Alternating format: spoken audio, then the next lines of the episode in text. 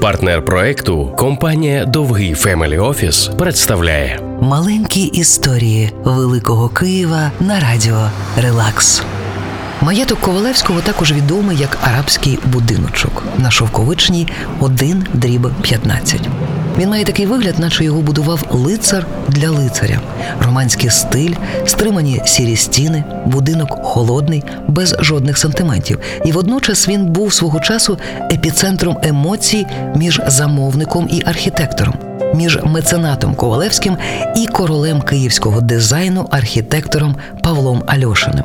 Обидва молоді, відомі, модні, закохані у своїх дружин. Ковалевський змінював Україну і жадав її незалежності. Альошин змагався за красу міста і високий смак.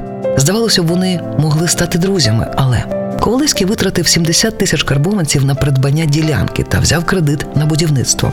Альошин теж не стримував себе.